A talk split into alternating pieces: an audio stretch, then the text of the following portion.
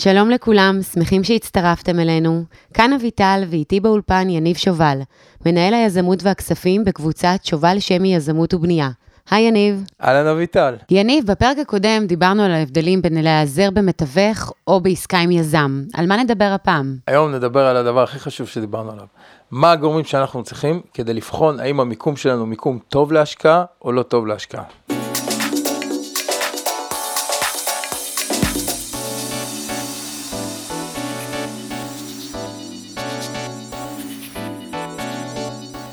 מה אנחנו בוחנים במיקום של השקעה? אנחנו בוחנים הרבה דברים, אבל זה, כמו שאמרתי, זו הבחינה הכי חשובה. כל הדברים שבעצם שאנחנו בוחנים אה, קשורים לצו הביקוש. עכשיו, אנחנו צריכים להגיד, המיקום זה הדבר הכי חשוב בנדל"ן, אבל צריך להפריד בין שתי סוגים של השקעות. אני פה מדבר על השקעות לטווח ארוך, כי בהשקעות בטווח ארוך אתה צריך לבחון גם דברים עתידיים ולא רק מה שיש היום.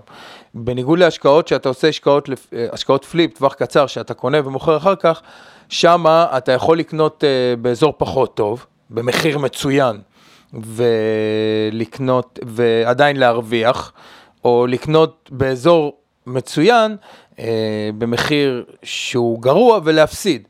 למרות זאת עוד פעם, גם בהשקעות טווח קצר, גם בהשקעות טווח ארוך, מחיר ביחס למיקום זה הדבר הכי חשוב. אם אנחנו נקנה במחיר גרוע ביחס למיקום, אנחנו נפסיד לא משנה מה. כי היום של הרכישה, המחיר ביחס למיקום של היום של הרכישה, זה הדבר הכי הכי משמעותי שיש לנו.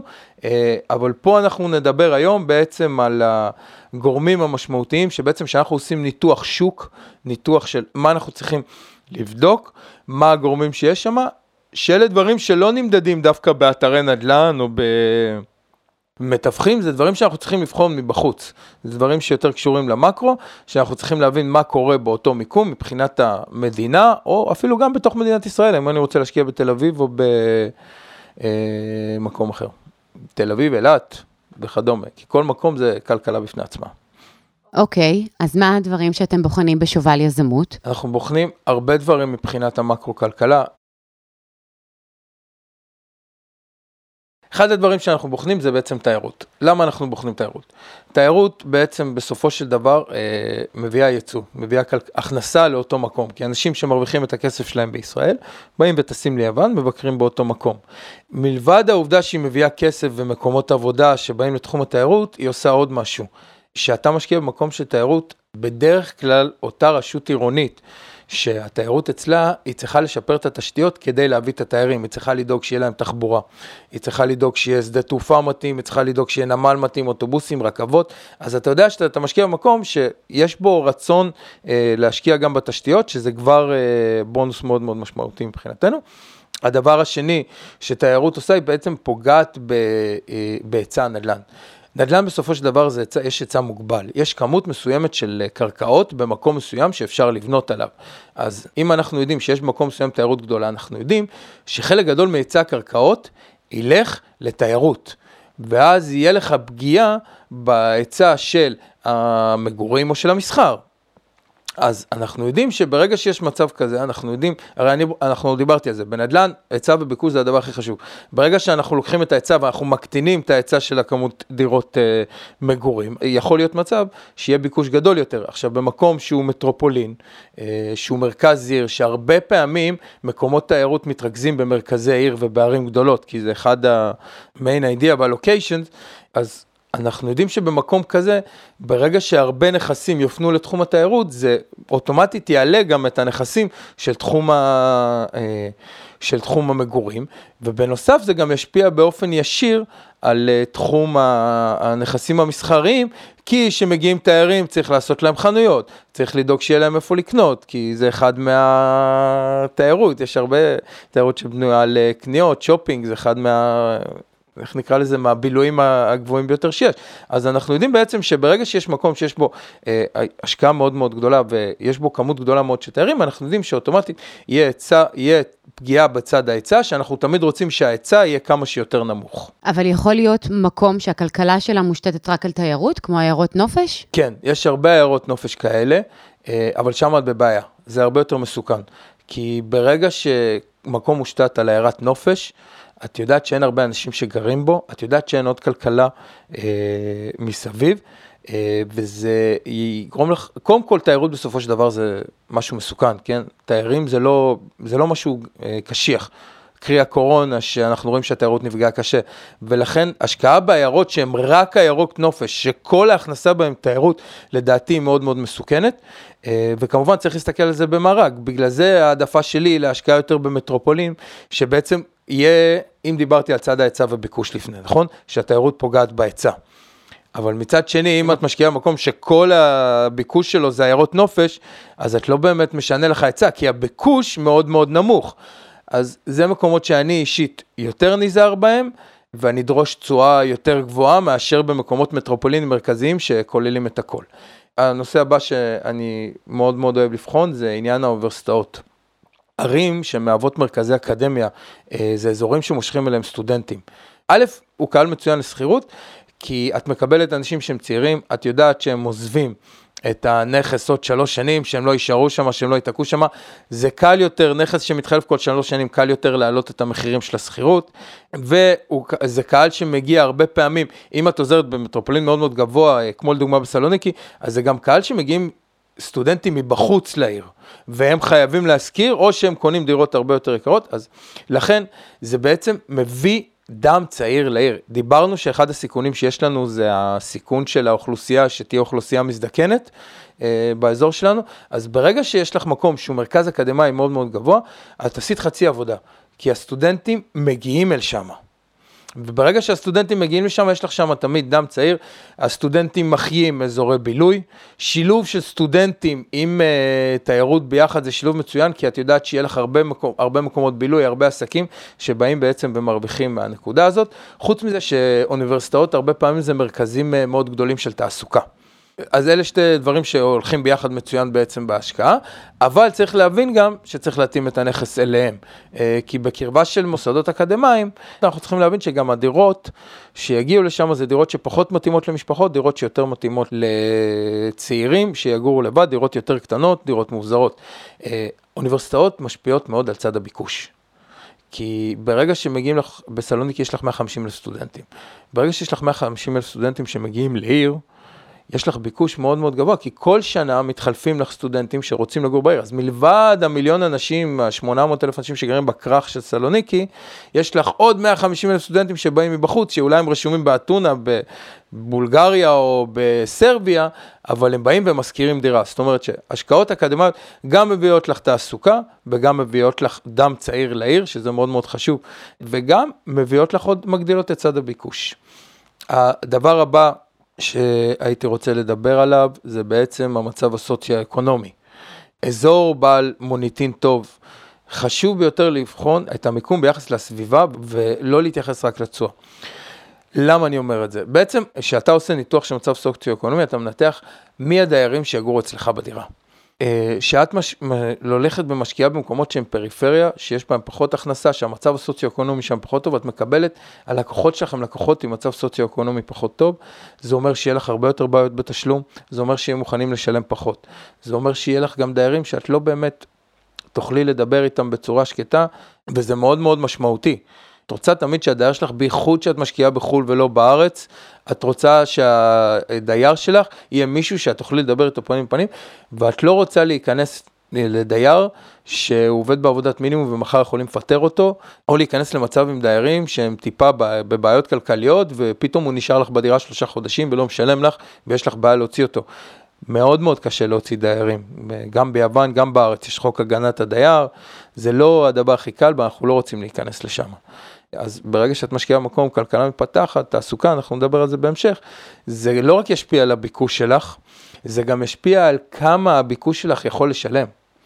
כי אם, כי אם ההכנסה הממוצעת במקום מסוים הוא 1,000 יורו, 1,500 יורו לחודש, את רוצה להזכיר לדיירים שיכולים לשלם את האלפיים, שיש להם את האלפיים יורו בחודש, והם יוכלו לשלם טיפה יותר על משהו יותר טוב. המצב הסוציו-אקונומי זה עוד דבר שאנחנו בוחנים בצורה מאוד משמעותית כדי להבין מה המצב הכלכלי של אותם אנשים והאם הם באמת יכולים לשלם לנו את השכירות שאנחנו נרצה לקבל. אה, בדרך כלל התשואה אה, הולכת ביחד עם הסיכון. זאת אומרת שבדרך כלל בנכסים שהם פחות טובים, אה, במצב סוציו-אקונומי יותר נמוך, תהיה לך תשואה יותר גבוהה. אבל זה לא באמת נכון. כי זה לא באמת תשואה יותר גבוהה. אולי תקבלי על השכירות תשואה יותר גבוהה, אבל הסיכוי שלך שיהיה לך חודש שלא ישלמו לך, או שתצטרכי להחליף דייר והוא יעשה לך נסק בדירה ולא יתקן, הוא הרבה יותר גבוה, כי זה, את לוקחת סיכון פה יותר גבוה, ובסופו של דבר לדעתי הכל אמור להתמקד. אז אני אתן פה עוד עצה, לא ללכת תמיד על התשואה הגבוהה, בייחוד בחו"ל, ללכת על מקומות שהמצב הסוציו-אקונומי שלהם טוב, שאת יכולה להזכיר של דיירים שהם ברמה המינימום ו- ופלוס. בפרק על הסיכונים, דיברנו על uh, סיכון הסוציו-אקונומי. אמרת שעדיף להיכנס למקום שהוא בעלייה כלכלית. איך אני יכולה לבחון את זה? הנושא הבא שלנו בעצם שאנחנו בוחנים, זה נקרא התפתחות. כדי לבחון שהמצב הסוציו-אקונומי יישאר בעלייה, זה לראות את ההתפתחות במקום. הדבר הראשוני בדרך כלל שאנחנו באים לראות זה התפתחות נדל"נית. אנחנו רוצים לראות השקעה בתשתיות.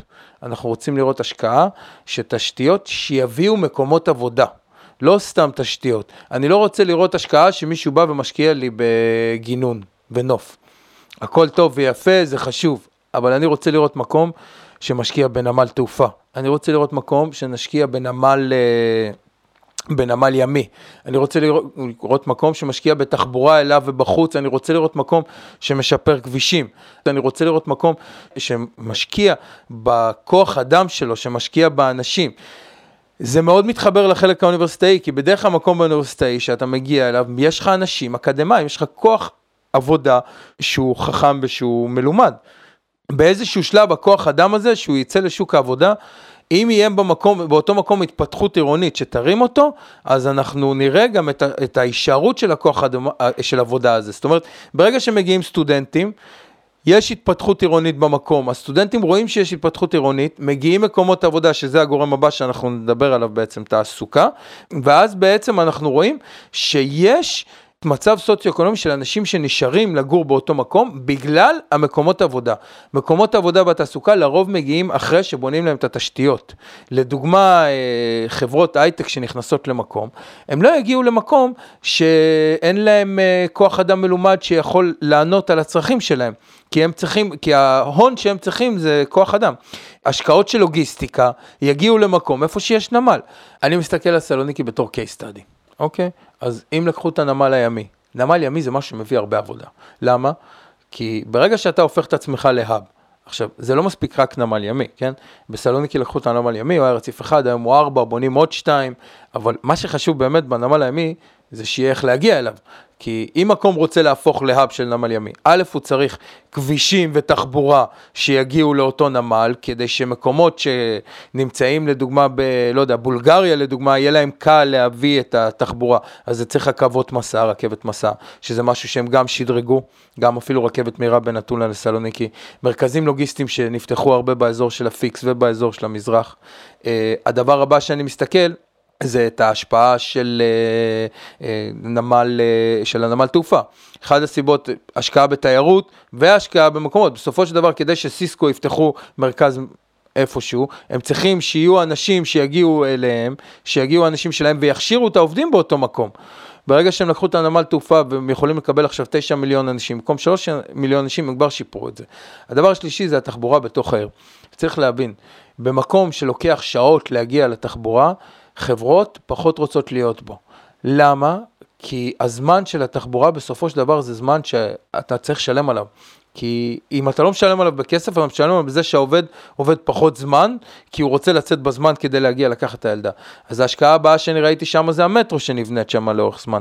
התשתיות של הכוח אדם, מבחינת הכוח אדם, צריך להבין, זה עיר של 150 אלף סטודנטים, זה מתקשר מאוד לאוניברסיטאות, יש שם כוח אקדמי מאוד מאוד מיומן, שרק צריך לתת לו את ההכשרה המתאימה כדי להפוך אותו לנקודה הזאת. אז זה דבר שהחברות הייטק כן נכנסות וכן רואות.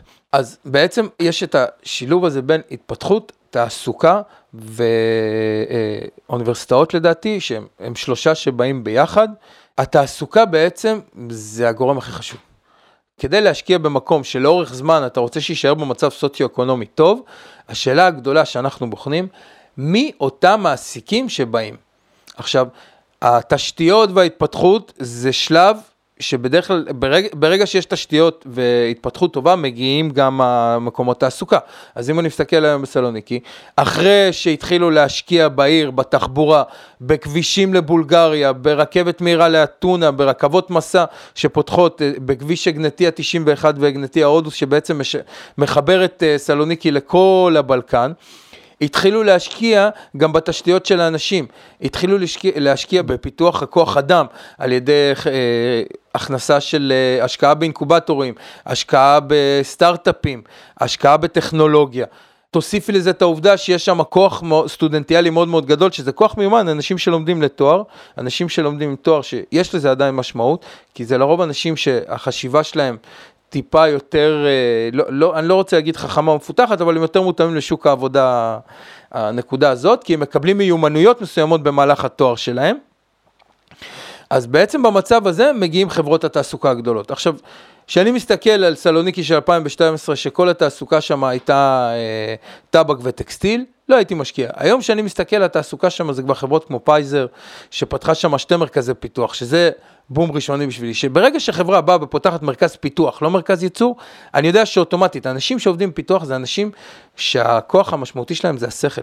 אני יודע אוטומטית שאלה אנשים שיהיו מוכנים לשלם להם יותר.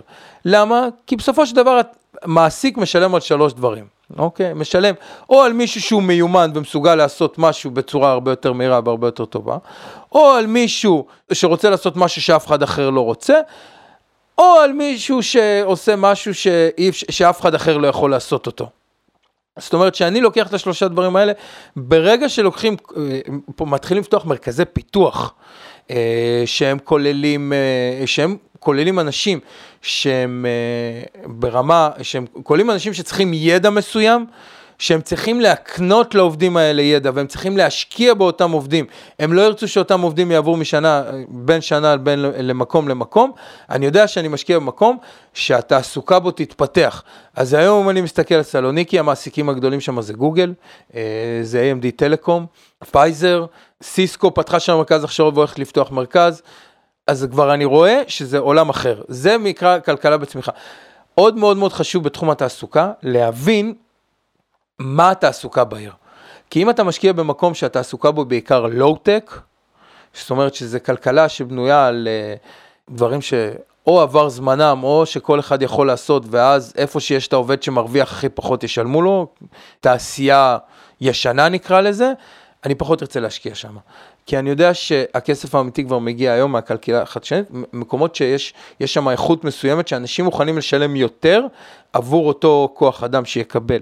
אז זה עוד דבר שאני בוחן. כל זה כמובן, זה מתקשר למצב הסוציו-אקונומי, כי כדי לענות על הסיכון הסוציו-אקונומי, שלא נשקיע במקום שיהיה בו אוכלוסייה שהיא גם מזדקנת וגם לא מרוויחה הרבה, אנחנו צריכים גם שיהיה אוכלוסייה אקדמית שתביא הרבה אנשים צעירים לתוך מקום, אנחנו צריכים גם מקום שיש בו השקעה בתשתיות שתענה על הצורך של המקומות תעסוקה, ואנחנו צריכים מקומות תעסוקה חדשניים, במקומות תעסוקה שבעצם נותנים לנו את האופק העתידי. רצו להזכיר עוד דבר, שחברה פותחת מרכז פיתוח במקום, היא לא יכולה להעביר אותו בכזה קלות. היא משקיעה הרבה כסף בכוח אדם, היא משקיעה הרבה כסף במכונות. זה לא אותו דבר כמו חברה שפותחת כמו טבק או טקסטיל, שזה מכונות, אני לא רוצה להגיד את זה, שפשוט אפשר להעביר אותם, וזה גם לא תיירות כי זה מוצרים קשיחים. אה, מוצרים שהם יותר קשיחים ושפחות מושפעים uh, מבחוץ. בדרך כלל גם אני אחפש את ההשקעה, כמו שאמרתי, דיברתי על הייטק, אבל זה לא רק הייטק, גם בתחום הפיננסים לדוגמה, מרכז שהוא פיננסי, אז זה גם אנשים שמקבלים שכר יותר גבוה. אז אני אחפש בתעסוקה, אחרי שעניתי על התשתיות, אני אחפש גם מקום, אני אבחון את המקום של מה הסוג עבודה שמגיע לשם, והאם זה סוג עבודה עם הכנסה גבוהה או עם הכנסה נמוכה.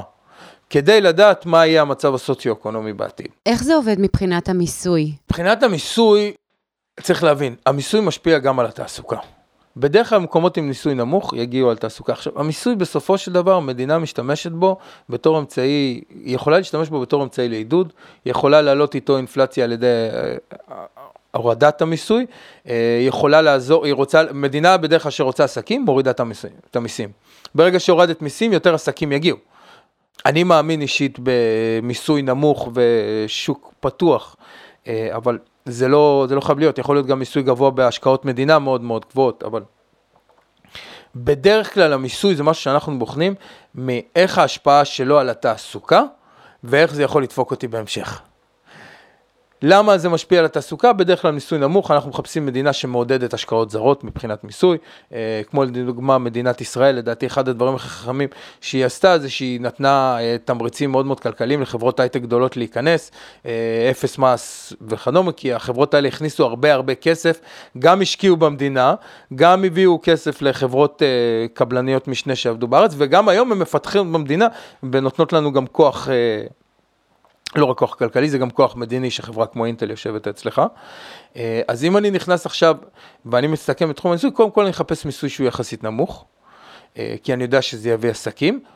למרות שבנושא הזה אני יכול להגיד שאם יש מדינה שיש בה השקעה אדירה בתשתיות, כמו לדוגמה דנמרק וזה, אז זה פחות משנה לי המיסוי. כי אני יודע שהמיסוי, שהכסף, שהמדינה נותנת את הכסף של המיסוי חזרה לעסקים, ואני יודע שהם עדיין ירצו לגור שם. דבר שני, אני אחפש במיסוי איפה, איפה הוא יכול לדפוק אותי. למה? החלטת מיסוי יכולה לשנות את נדל"ן בצורה משמעותית. במקומות שיש מיסוי נמוך, ברגע שמעלים אותו, כמו לדוגמה מע"מ, אז אני יודע שזה אוטומטית יעלה לי את כל המחירי בנייה ויעלה לי את המחירים. זאת אומרת, כי עכשיו, ברגע שהעלו את המע"מ, העלות של הבנייה עולה, המחיר, אני, הדירה שאני קניתי לפני לא תעלה, אני כבר שילמתי על הבנייה. לעומת זאת, מי שיקנה אחריי יצטרך למכור ביותר גבוה, זה אוטומטית יעלה את המחיר שלי. מצד שני, אם יורידו את המיסים, אז יביאו הכנסות. אז אני תמיד אחפש את המיסוי הנמוך גם מהנקודה הזאת, ולקשר שנייה מה שאמרתי שיכולים לדפוק אותי, יש הרבה מקומות שנותנים פטורים. פטורים זה משהו שנגמר. אז צריך תמיד לבחון מה קורה בסוף ההשקעה של הפטור. אני תמיד אבחן את זה בתור סיכון. לדוגמה, אם אני מדבר על יוון, יש סיכון מאוד מאוד גדול. ביוון יש פטור ממס שבח לשנתיים. מבחינתי אה, זה יתרון, כי אני יודע שזה יהיה, אני גם מאמין שזה ימשיך, אה, פטור לשלוש שנים, סליחה, היום כבר נשאר שנתיים לדעתי, אבל מה קורה כשנגמר הפטור הזה? חצי שנה שהם יודיעו לפני שנגמר התור, כולם ירצו למכור.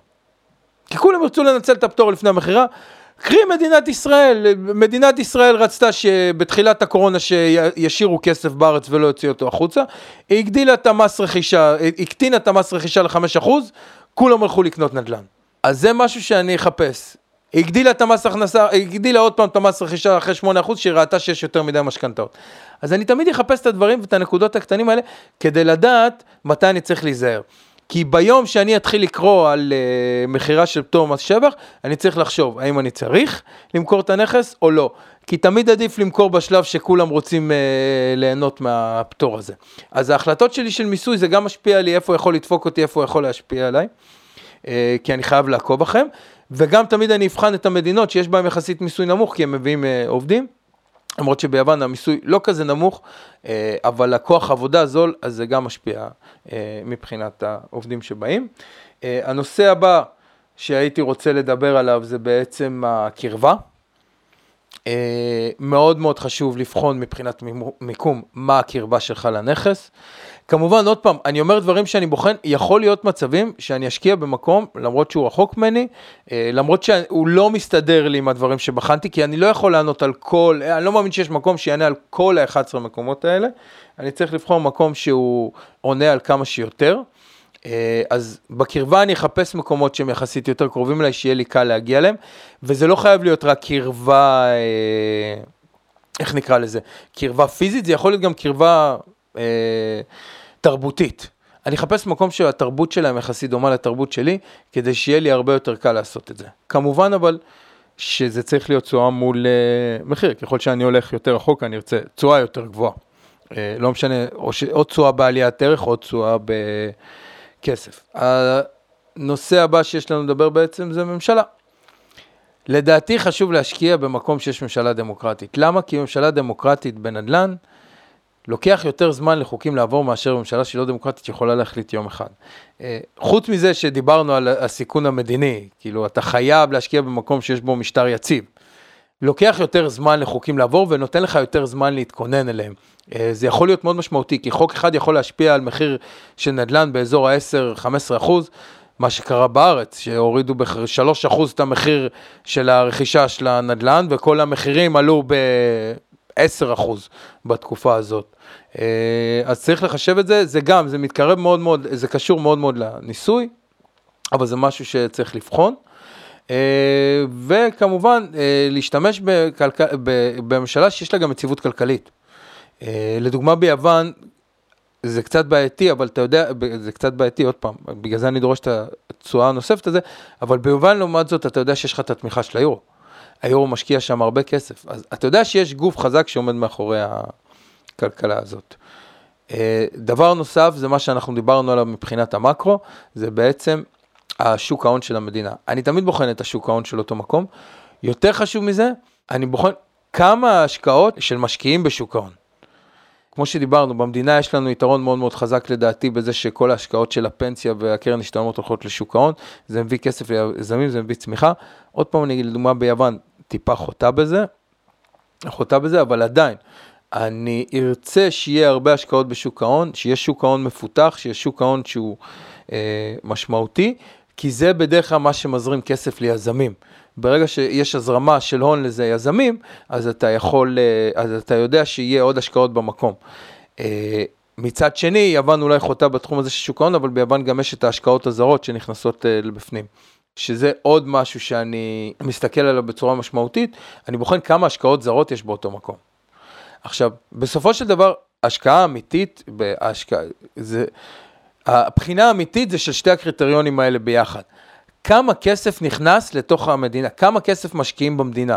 זה צריך להיות אחד על השני, יכול להיות מקום כמו יוון שיש בו ים השקעות זרות של ממשלת סין וגרמניה ו- וכל החברות הגדולות בעולם שנכנסות, מייקרוסופט מיליארד יורו, אה, אמזון מיליארד יורו, אה, השקעה עכשיו של 10.5 מיליארד יורו באנרגיה ירוקה, או שזה כסף שמגיע מאותם אזרחים של המדינה שמשקיעים חזרה במדינה, אבל הבחינה זה בעצם כמה כסף משקיעים בתוך מדינה. זה יכול לבוא מתוך שתי הגורמים האלה. אני הייתי מעדיף שזה יבוא מהכסף של המדינה, מהכסף של המדינה, זאת אומרת שהאזרחים והתושבים שיפקידו את הכסף בפנסיות, שזה הכסף שיחזור חזרה, כי זה מייצר יותר יציבות.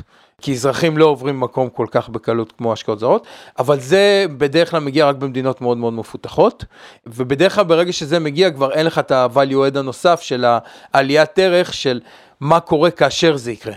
זאת אומרת, כשאני בוחן את הגורמים האלה, אני בוחן גם את האפשרות, מה הסיכוי שהם יקרו. אני ארצה הרבה פעמים להיכנס ב- במקום שעדיין אין בו את כל ההשקעות הזרות, שעדיין אין בו את ההשקעות של הבורסה, כי ברגע שזה יקרה והשוק מימון ושוק ייפתח, אז יהיה לזה הרבה יותר משמעות. עוד דבר שאני רוצה להוסיף לזה זה שוק מימון, כמה קל להשיג מימון במדינה. Uh, לדוגמה ביוון, אחד היתרונות מבחינתי שאני רואה את זה, זה ששוק המימון היה סגור הרבה שנים, ואני קונה נכס שהשוק המימון עדיין לא נפתח. כי העליית ערך האמיתית תבוא ששוק המימון ייפתח. כי כששוק המימון ייפתח, גם האזרחים ישקיעו יותר וכולם ישקיעו יותר, ואני רואה את העלייה הזאת, מה קורה מספטמבר 2019, שה-IMF שחררה את הכסף, ואיך שהשיפור של יוון מעלה בעצם את ההשקעות אה, מיוון. אז אני מסתכל על זה בתור הרבה מהקריטריונים שאני בוחן, אני לא תמיד מחפש שהם יקרו, אני מחפש להיות צעד אחד לפני שהם קורים. לפני שהם מתחילים להשפיע. אז הרבה מהקריטריונים האלה, אני תמיד מחפש את הנקודה לפני שהם קורים. אה, אני מדבר כמובן על השלוש קריטריונים של השקעות זרות, אה, השקעה של אנשים בשוק ההון ופנסיות וקרן השתלמות כמו שקורה בארץ, או השקעה של שוק מימון. שזה מאוד מאוד חשוב, כי זה מה שמכניס את הכסף ליזמים ונותן להם את הכסף להתקדם, זה מה שמשפר את המדינה. אני תמיד אחפש להיכנס לפני זה כדי להרוויח את ה-value add. כי ברגע שזה נכנס, זה הפיצוץ הכלכלי באמת בעליית ערך האמיתית. קרי מדינת ישראל, אה, שהייתה עלייה מטורפת, שחלקה נובעת מזה שנכנס לנו הרבה כסף למדינה. דיברת על כל הנושאים האלה, אתה יכול לקשר אותי לנושא הביקוש והיצע? כן. מה שקורה זה שאת מכניסה כסף לתוך מקום, דיברתי, זה יכול להיות או משוק המימון, או כסף שאנשים מכניסים בעצמם, פנסיות, קרנות השתלמות, או השקעות זרות, את משפיעה על הביקוש. כי ברגע שאת מכניסה כסף, יש ליותר אנשים כסף לקנות, ואז האנשים שמשכירים דירה ירצו לקנות את הדירה. או האנשים שמשכירים דירה, יהיה להם יותר כסף, הם ירצו להשכיר דירה יותר גדולה. אז בעצם זה נותן בוסט מאוד מאוד גדול לביקוש. זה משפיע גם על ההיצע, כי זה נותן לאנשים לקנות יותר אה, נכסים, אה, לקנות יותר נכסים ולהשקיע, אבל זה משפיע הרבה יותר על הביקוש, כי לאנשים יש יותר כסף לקנות. זאת אומרת, בן אדם יכול לשלם יותר על נכס. אז הביקוש מושפע בצורה מאוד מאוד משמעותית מהגורמים האלה. הנושא הבא שהייתי רוצה לדבר, אם אנחנו כבר מדברים על ביקוש, אז אני בוחן את הביקוש לדירות.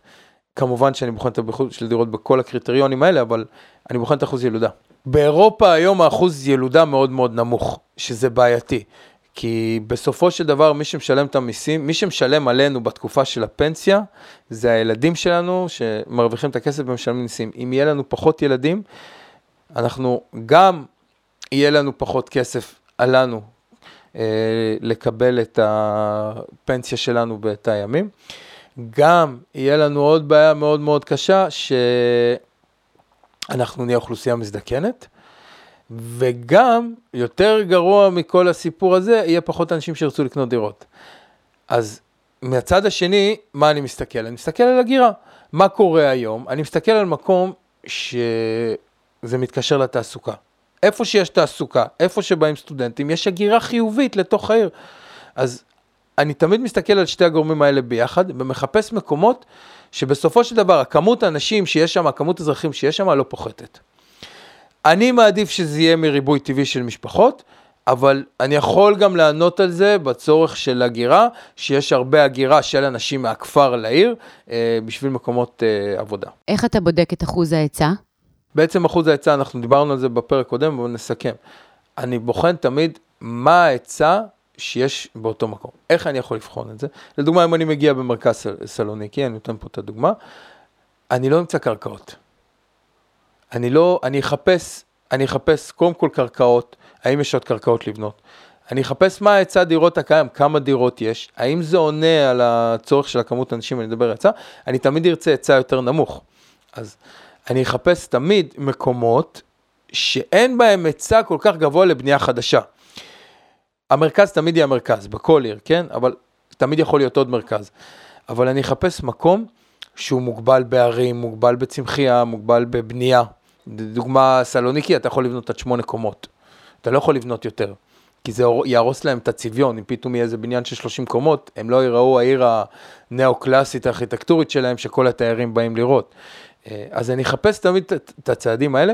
גם, זה נובע הרבה מהחלטות ממשלה בהחלטות עירייה, אני אחפש כמה קרקעות מפשירים, אם בכלל יש קרקעות. אין קרקעות במרכז סלוניקי לבנות. צריך רק להרוס ולבנות חדש, ואי אפשר להרוס ולבנות חדש כי לא רוצים להרוס את הקרקעות. אז האפשרות היחידה שהייתה להם שהם התחילו לבנות עכשיו זה לקחת שטחים מסחרים, להפוך אותם לגורים ולהעביר את המסחרים ואת התעשייה בחוץ, מחוץ לעיר. אז אני אחפש את המקומות האלה שיש בהם את הבעיה של היצע, או שאין בהם מספיק קרקעות, או שאין בהם uh, מספיק, או שיש איזו בעיה תכנונית, אבל אני אחפש בעיה תכנונית שהיא הגיונית. כי לדוגמה, uh, אני לא אשקיע במקום שאני יודע שתוך יום הממשלה יכולה לאפשר את הקרקעות בלשנות. אני אחפש משהו שבאמת זה משהו שיכול להישאר באורך זמן. לדוגמה בסלוניקי זה שאין קרקעות, אני יודע שזה לאורך זמן. אני יודע שבסלוניקי לא יהרסו את המבנה הארכיטקטורי שלהם, בגלל שזה יהרוס להם את ההכנסה של התיירות. אני אחפש את ההיגיון הכלכלי של למה בעצם ההיצע יישאר נמוך או גבוה. אה, האחרון שאני בודק זה החינוך. אני אחפש מקום שהחינוך בו טוב, כי בסופו של דבר זה, זה העתיד של הילדים. אני לא, אני מסתכל על מקום שיש בו חינוך טוב, אה, זה גם במיקרו, גם במקרו, זאת אומרת, אני ליד בתי ספר טובים, אנשים עם כמות כסף יותר גדולה ירצו לגור. אנשים באיכות יותר גבוהה יגורו ליד בתי ספר גבוהים, כי כל אחד רוצה שהבן שלו ילמד בבית ספר הכי טוב. והרבה פעמים גם בתי ספר אתה נשלח לפי אזור. אה, בגלל זה לדוגמה בסלוניקי, אה, קשה לי לבנות היום בתים של, אה, לראות אנשים שבונים בתים גדולים, בתים למשפחות במרכז העיר, שרוב המרכזי חינוך הטובים בכלל נמצאים במזרח העיר. החינוך לילדים, כן? אני לא מדבר על חינוך אקדמאי, כי כל החינוך האקדמאי מרוכז במרכז העיר. אז זה עוד נקודה שאני אחפש מבחינת ההשקעה שלי, כי זה בסופו של דבר העתיד שלנו והעתיד של כולם. טוב, הרבה קריטריונים אנחנו צריכים לבחון לפני שאנחנו בוחרים את מיקום ההשקעה. תודה על הטיפים, יניב. אה, על מה אנחנו נדבר בפרק הבא? בפרק הבא אנחנו נסביר על ביטחונות וסיכונים, אבל לא על ההשקעה, אלא בבנייה עצמה. זאת אומרת, לתת קצת טיפים לאנשים שלוקחים נכס וקונים נכס. לפני, בשלב לפני שהוא גמור, מה הם צריכים uh, להיזהר ממנו ומה יכול להגן עליהם. תודה רבה, יניב. לפרקים נוספים ניתן למצוא אותנו באתר של שובל יזמות או להיכנס לעמוד הפייסבוק ולהתעדכן.